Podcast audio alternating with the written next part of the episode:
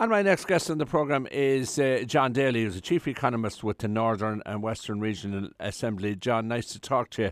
Um, very, you. very interesting in the week that's in it with the COP27, etc., etc., and everybody uh, trying to do the best they can uh, to reduce emissions. Interesting to note that you carried out a survey and uh, you find that the number of charging points for electric vehicles, uh, particularly in rural Ireland, uh, leaves a lot to be desired, uh, to put it one way.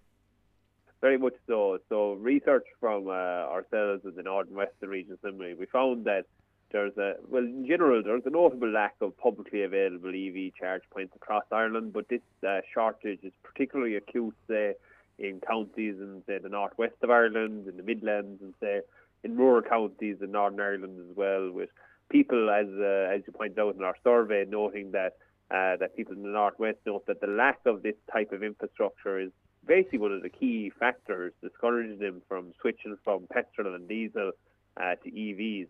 And in conjunction to this, our analysis also found that the, the high price of EVs uh, continues to be one of the main reasons why people from rural areas, such as say the northwest, uh, will not purchase an EV in the coming year, and that yeah. say, an improvement in government EV grants could uh, notably uh, support the uptake of EVs. Uh, but in terms of the actual specific numbers, uh, we found in our mapping analysis that the Northwest has only uh, 488 publicly available EV charge wow, points, which yeah. is actually the lowest out of all the regions under Project Ireland 2040, and despite the fact that the Northwest is the most rural oriented region in Ireland, and therefore you would expect that they'd be best placed to utilise EVs and have more of this type of. Yeah, I was just going to say that uh, the fact that it's the most rural uh, part of the country uh, would mean that there should be more than anywhere else, really, and it's the opposite is the case. Well, this is it, and should the rationale, I suppose, would be based on the fact there that say citizens living in say rural regions, relative to say their counterparts in urban regions, you know, they face longer distances, say to in terms of driving times to meet, like say, to reach basic and essential services.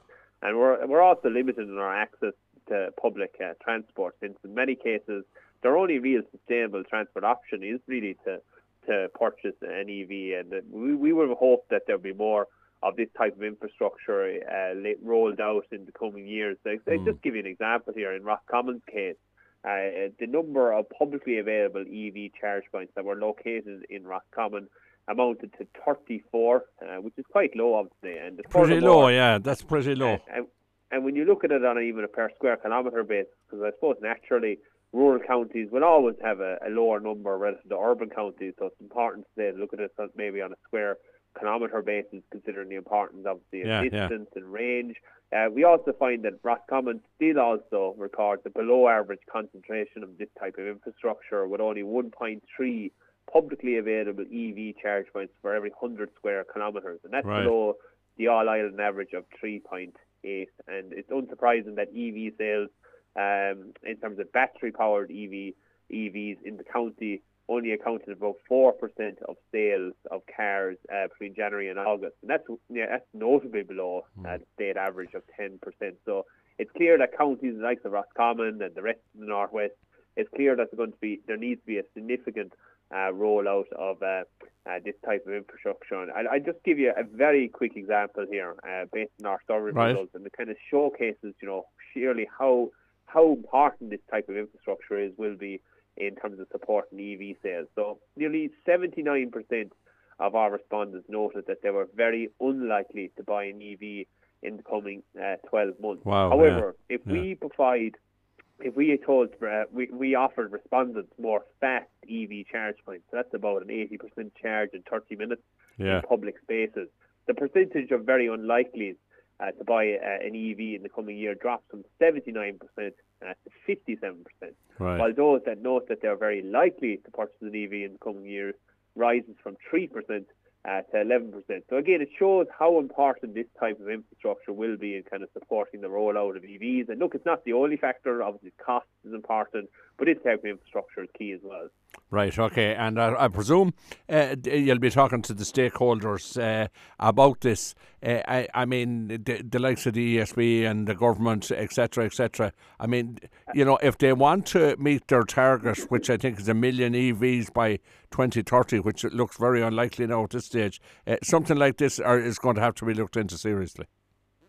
And I, I think the two main factors that stand out is that if we wish to encourage the uptake of EVs, is that we need to uh, reduce the, the average price of EVs because uh, uh, most consumers consider them quite high and too high at the moment. And considering the economic climate that we're in, uh, that's not going to improve anytime soon without further government support. And secondly, it's clear that there needs to be more of this type of infrastructure. So we will be advocating as our role as the Northern Western Region Assembly. One of our key uh, kind of responsibilities is to uh, advocate to policymakers and stakeholders, as you said, like the ESB and the Department of Climate Action, to see this kind of uh, uh, our recommendations implemented. So we have a couple of recommendations here that we'd like to see. For example, yeah. we want to see more funding under the Climate Action Fund, that, that so that more fast and high-powered EV charge points can be installed in rural regions such as the northwest. Uh, we think that the the department should set an objective that there should be at least two publicly available EV charge points for every town and village in the northwest, mm-hmm. considering, I suppose, the size of the region and the rural dimension of the region.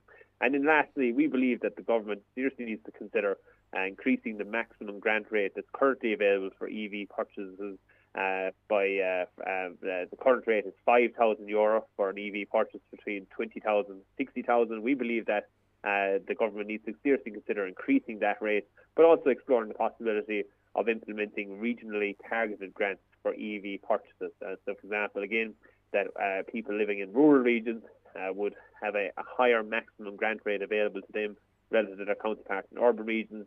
And again, this is based on the logic that uh, I suppose that people in rural areas face longer distances to get to any kind of services, and also they're limited in their access to public transport. In yeah. EVs are generally speaking the only sustainable form of private transport yeah. available to them. Makes a lot of sense. All right, uh, John, very interesting stuff. Uh, thank you very much for your time today, and uh, hopefully we'll get to chat to, uh, uh, to you again. But for the moment, we'll leave it there, and thank you. Thanks very much.